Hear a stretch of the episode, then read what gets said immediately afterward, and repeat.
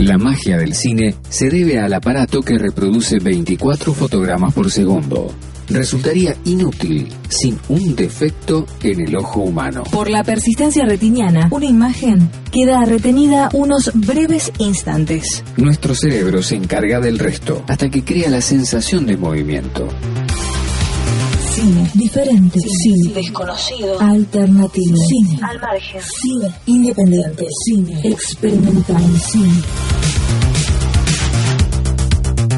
Retina Cine con Tetsuo Lumière. En Flash Violeta.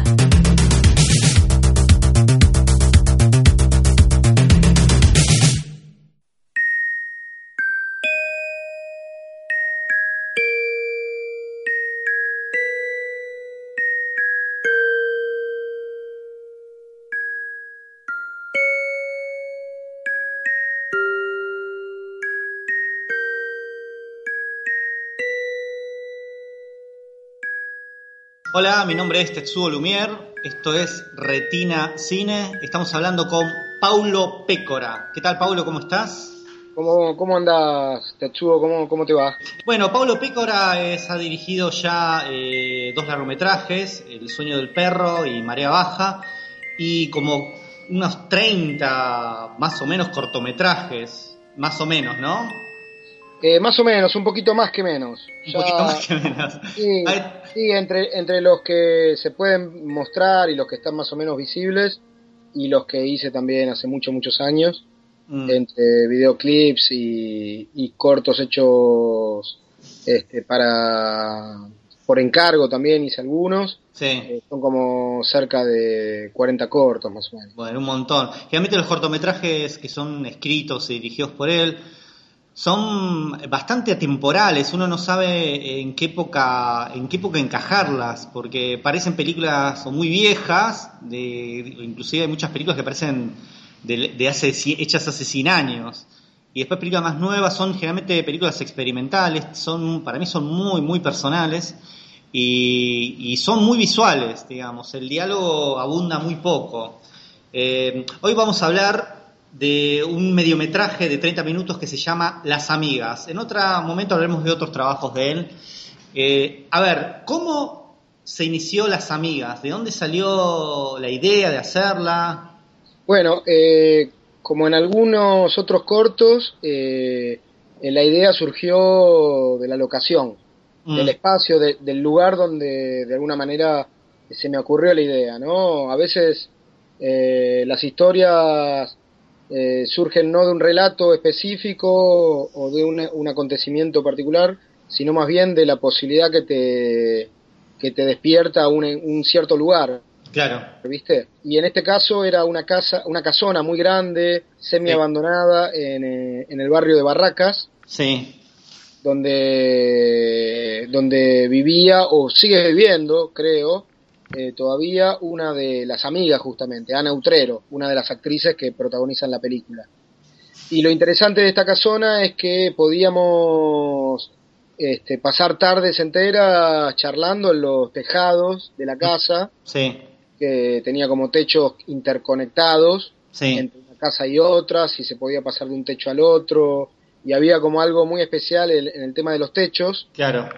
Y pasábamos tardes de verano charlando y divagando de diferentes temas en esas terrazas y en esos techos, Mm, y un día eh, también divagando eh, empezamos a pensar en la posibilidad de hacer un corto de terror, Sí. porque la, la verdad que el- el espacio lo daba, Sí. y, y- y ahí comencé un poco a pensarlo seriamente y se fue dando primero a partir del espacio el tono, el clima, Mm, lo que, del relato que pudiera llegar a, a- a- a surgir y, y después empezó a surgir una historia. Claro. Las Amigas es, una película, aclaramos a, a la gente, es una película de vampiros, este, muy especial. Son como cinco, creo que son cuatro o cinco señoritas que son vampiros. Este, y cómo, cómo, cuál, cuál sería la sinopsis, digamos, cómo sería el cuento. La, sinopsis es, de alguna, es de alguna manera eh, em, retratar a estas cuatro vampiras este, en, su, en su letargo, en su pesadez existencial. Sí, O sea, la idea era mostrar un poco no solamente meterme en el, en el terreno de lo fantástico, Ah. en el terreno del terror también, en eh, y tomando como, como referentes claros a, a cineastas como, como por ejemplo este Dreyer Sí. en Vampir o, o la película, por ejemplo, Nosferatu, ¿no? Sí. Este, eh, películas así eh, fantásticas y de terror de- del periodo mudo del cine. Sí, Eso lo tenía muy claro como referencia, pero, pero la idea era mostrar eh, finalmente no solamente lo fantástico, sino, sino también lo existencial de estas vampiras. claro. Mostrar un poco la angustia existencial de ellas Mm. Y a partir de eso fue surgiendo como una especie de drama, drama fantástico, poético, si querés llamarlo así, no sé cómo llamarlo, pero, Claro. pero va un poco por esos lados, ¿no? La película. Por, por decir las locaciones, es lo que llama la atención es ver una, una película de vampiros en, en- en un lugar como, si uno es de Buenos Aires y conoce Buenos Aires, se- este, es raro ver una película de vampiros en Buenos Aires, este, y uno reconoce que es Buenos Aires. Hay, hay muchos lugares que uno da una sensación que es como San Telmo, una cosa así, el tipo, el Sí. tipo de, de arquitectura que se ve en, en la película. Y es una película muda, creo que hay un solo, un solo momento que una de las, de las actrices habla, y eso le da un clima muy, muy especial, porque generalmente vemos ese tipo de películas en, en otro tipo de locaciones. Cuando vemos una película así en locaciones reconocibles, una película de género en, en locaciones tan reconocibles, es como que le da a nosotros un, un plus, un disfrute más, digamos. Bueno, est- está buenísimo que lo digas. La verdad que sí, que me interesa mucho la arquitectura de la ciudad de Buenos Aires y siempre busco eh, lugares, espacios relacionados con el tono de la, de la película que estoy haciendo, ¿no? Mm. Y la verdad que la ciudad tiene de todo y tiene, yo creo que tiene todos los géneros este, un poco escondidos en su arquitectura. Entonces, si sabes bien, sabes ver bien y, y, y buscas espacios, en la ciudad tenés para hacer todos los géneros sabidos y por haber, me parece. Claro. Y en este caso la idea era también lo que vos decías al principio un poco de la temporalidad, ¿no? Mm. Buscar, tratar de buscar este, este, espacios y locaciones y frentes de casas y, y, y túneles y puentes y demás construcciones que tuviesen algo que ver con, con un tiempo remoto, con un tiempo ya pasado, ¿no? Como si, si es- esto estuviese ocurriendo en otra época y no necesariamente ahora. Sí, en, en- eh, en ese sentido, sí, perdón. No, no, perdón, perdón, vos, sí. No, que en ese sentido también este, la elección del Super 8 tenía que ver un poco con eso. Mm. Del, de la película Super 8, que generalmente se utiliza para hacer este, relatos experimentales. Mm. En este caso yo la quise utilizar también, no solamente para experimentar un poco con la imagen, este, pero más narrativamente eh, y no formalmente, sino más bien también para, para darle una cierta temporalidad al, al- al relato y, y enmarcar todo lo que ocurría en una especie de, de tiempo ficticio, ¿no? O de, Claro. o de, o de no espacio, no sé. ¿Cómo, cómo, eh, justo te, te iba a preguntar sobre, sobre el formato. Eh, filmaste en Super 8. ¿Cómo, es, cómo, ¿Cómo se consigue material Super 8 hoy en día? Porque generalmente hoy filma, todo el mundo hace filma con, con, o con cámaras de fotos o con, o con cámaras de video. Es mucho más económico de que filmar en Super 8. Yo te, Sí, te preguntaba porque yo cuando vi la película no sabía si era si estaba hecho en video y tenía algún tipo de filtro para que parecía fílmico o si realmente estaba hecho en fílmico. Está hecho en fílmico, está hecho en Super 8. Sí, está hecho completamente en Super 8, blanco y negro y color. ¿Dónde Este, compraste el.? dónde- dónde- Bueno, el, el- el Super 8 se consigue eh, actualmente, antes se conseguía en, otros espacios también, pero actualmente se consigue eh, material blanco y negro, Sí. eh, reversible, o sea, es en la misma película vos lo revelás y te queda ya la película positiva para poder proyectarlo en tu proyector o en el proyector de algún amigo. Ah, bien. Eso se consigue en un lugar que se llama Arcoiris. Hay película blanco y negro, este, que te venden ahí, también te venden negativo color, o sea, Super 8 negativo color. Lo, que pasa es que después hay que hacer un proceso para positivarlo, ¿no? claro. Entonces, bueno, ahí ya es un poquito más caro aún. Mm. El Super 8, sí, como vos decías, no es barato, es bastante, es bastante caro, entonces uno lo que hace es filmar poco con el Super 8 Claro. trata de cuidar mucho cada plano y en ese sentido a mí me ayudó también para medir un poco los tiempos del rodaje, que fueron súper relajados, Claro. este, pero solamente teníamos muy pocos días para filmar y muy poco Sí. material para filmar. Sí. Sabiendo eso, uno, uno de alguna manera esas limitaciones lo ayudan a, a, tener conciencia de lo que tiene a su disposición y, y, sabe hasta dónde puede llegar con lo que está haciendo y, y, de alguna manera medio como que no perdes tiempo en otras cosas. Es como que ya empezás a hacer una edición y un montaje incluso antes de, filmar la primera toma. Claro, porque el, al ser tan tan caro, supongo que filmaste este muy poquito. En un momento filmaste una, una, una vez o dos Exacto, no hay, no hay, casi no hay retomas, te diría. Te diría que, que incluso utilicé los fueras de foco, ¿viste? Y que le dieron una estética bastante particular. Este, algunas tomas fuera de foco las utilicé expresivamente también, ¿no? Porque le iban un poco al, al tono de la historia, por suerte. Los cartuchos de, de, Super 8 creo que tienen tres, tres minutos, una cosa. Tres minutos nada más. ¿Y cuántos cartuchos usaste? Yo creo, creo que filmé, si no me equivoco, unos 15 cartuchos o un poquito más. Está bien. Quizás. Un poquito más de 15 cartuchos, 20 cartuchos casi. Está bien. Bueno, estamos hablando una película, una película de media hora, 35 minutos, ¿no? Claro. Estamos hablando con Pablo Pécora sobre el mediometraje Las Amigas. Este, yo, por ejemplo, lo que me imaginé también era que había sido un equipo muy reducido, puede ser, hiciste vos cámara, ¿cuántos eran en el equipo? Y en el equipo éramos las cuatro actrices, mm. que son Anutrero, Mónica Lairana, eh, Natalia Festa y Gladys Lizarazu. Sí. Eh, el director de fotografía, que era Emiliano Cativa, o también fue Alan Endler, en diferentes etapas, y yo. Este, éramos eh, en total seis personas. Claro, nada. Claro, nada, y hubo, y hubo tomas que las filmé yo solo con, la, con alguna de las actrices y nadie más. Claro, claro.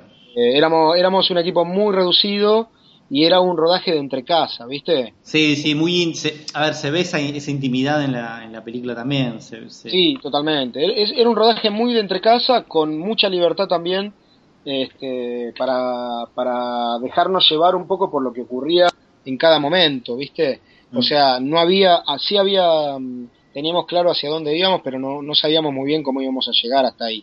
Entonces fuimos improvisando mucho, no solamente en la historia, sino en la forma de narrarla y también en las actuaciones. Claro. O sea, las actrices fueron encontrando un poco el personaje, este, un poco por indicación mía, pero también porque ellas la fueron creando en el momento, ¿no? Las actrices vos ya habías trabajado todo muy divertido.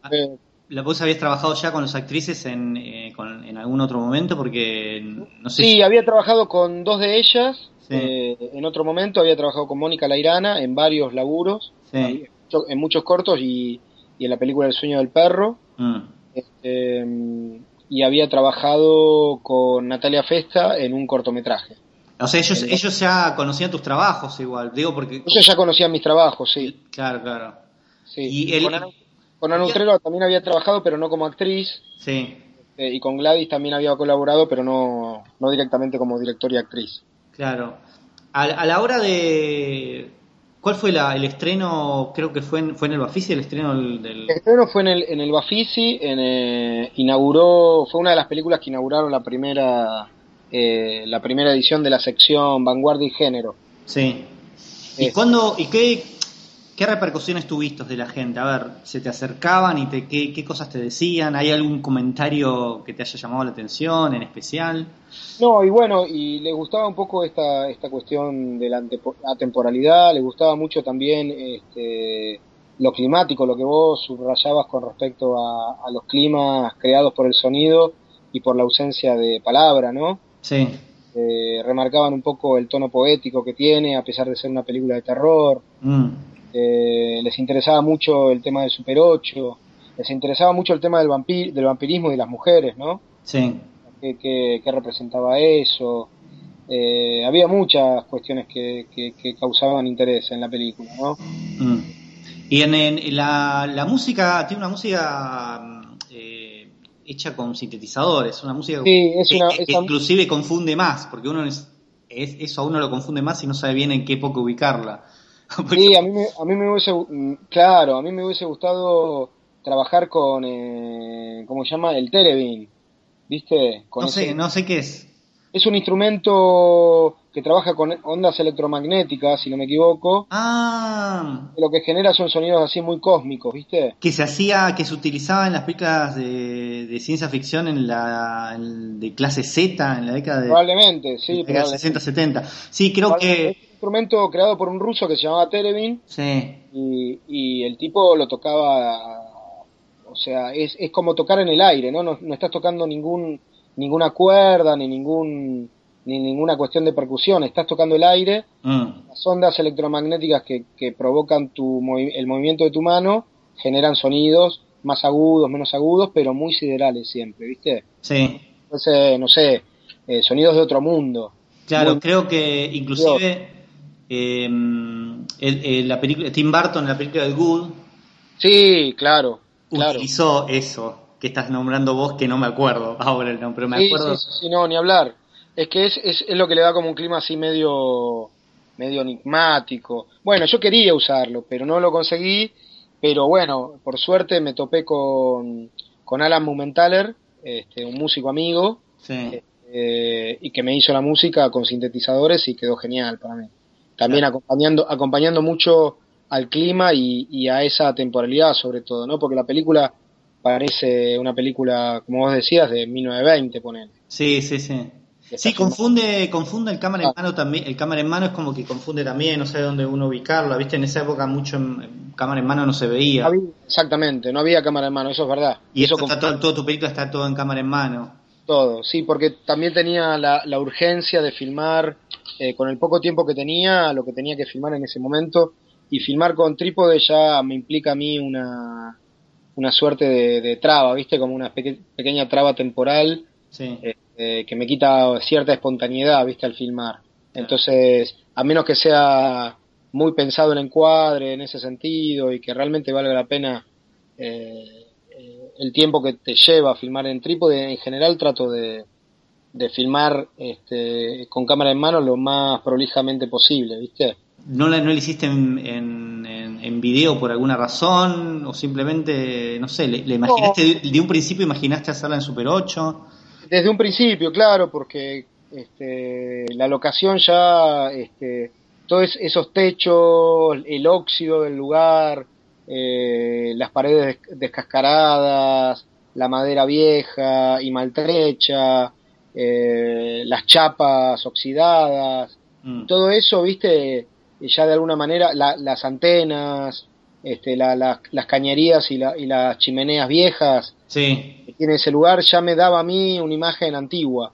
claro. Entonces, de alguna manera, el Super 8 se me impuso inmediatamente. Aparte, eh, trabajo en Super 8 bastante, ¿viste? Mm. No solamente sí, sí, sí, sí, muchas veces, muchos de tus trabajos, los primeros que yo vi al menos, estaban hechos en Super 8. Sí, en general empecé trabajando con narrativa, sigo trabajando con narrativa, o sea, con narraciones quizás un poco experimentales, pero son narraciones al fin y al cabo. Mm. Y ahora estoy trabajando un poquito más con abstracciones, ¿viste? Mm. Pero eso ya lo hago con un poco para sacarme el gusto o para aprender y no tanto como para mostrar, ¿viste? Lo muestro en otras ocasiones y no, no lo convierto tanto en un corto, ¿viste? Ese trabajo, esos trabajos que hago en Super 8. Pero sí, el Super 8 es un es como una herramienta y un, y un este, instrumento este, del que me valgo bastante seguido. Claro. ¿Y en, en la edición es todo por corte? ¿Utilizaste algún truco digital que no vi? ¿O fue simplemente No, todo bueno, por corte? eh, no, es todo por, todo por corte y algunos fundidos encadenados. Sí. O truco digital eh, que recuerde, no, ¿eh? Mm. Quizás, no, no te, no te, ahora no te puedo asegurar si sí o si no, pero que yo recuerde, no suelo, no suelo hacerlo, pero en este caso no, no lo recuerdo. Mm. Pero creo que no. Creo que sí, por ejemplo, retoqué un poco los colores, Sí. en algunas partes de eso seguro, retoqué un poco el contraste, Mm. eh, digitalmente, ¿no? En la, en la computadora cuando lo... No todo es eh, está filmado por corte, pero hay muchas cosas que sí, que son corte directo, Mm. hay otras que las, las armé en, en- en el, en el momento del montaje, hay imágenes viejas de, de- de cosas que yo ya había filmado, Ah. eh, como que agregué cosas, viste, que ya, ya- yo ya tenía, Mm. ¿Tuvo, Eh, tuvo mucha, mucha circulación en festivales la película? tuvo, tuvo una circulación muy interesante para mí. Este, la película empezó en el Bafisi, Mm. después fue a, mm, al Festival de Sitges, el Festival Fantástico de Sitges. Uno de los festivales más importantes de género. Sí, sí, la verdad que no lo podía, no lo podía No, creer. no puedes creer cuando vas ahí, cuando te eligen. Sí, la verdad que fue un orgullo, viste, estar ahí en ese festival. Aparte porque a mí me gusta mucho el género, me gusta mucho el terror y si bien no hago mucho, muchas películas de género ni de terror, ya habiendo hecho una y que estuviese ahí ya me parecía increíble. Claro. Y, y después eh, también estuvo en el Festival de La Habana Mm. y, y ahora no me acuerdo en qué otros, pero estuvo en otros más. Y se estrenó co- con, el- se estrenó en el eh, Centro Cultural de la Cooperación Sí.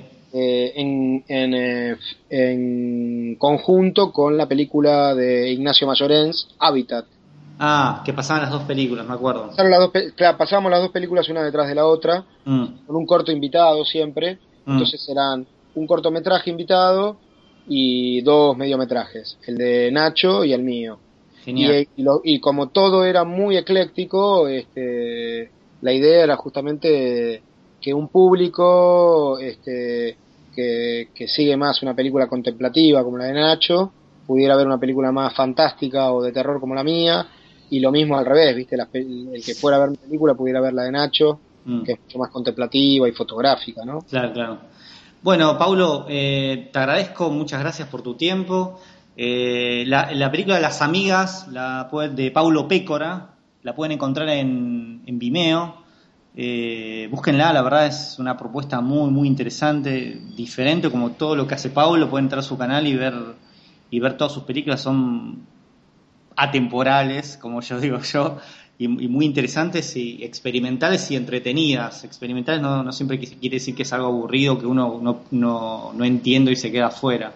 Así que bueno, gracias Paula. Bueno, muchísimas gracias, Tetsuo, gracias por, por el llamado, por la conversación y por la difusión de la película, que nada, que la verdad que, que estoy muy contento con esa peli, así que te agradezco. Me encanta que te guste. Bueno, gracias, hasta luego. Bueno, un beso. Cine diferente, cine desconocido, alternativo, cine al margen, cine independiente, cine experimental, cine. Retina Cine con Tetsuo Lumière en Flash Violeta.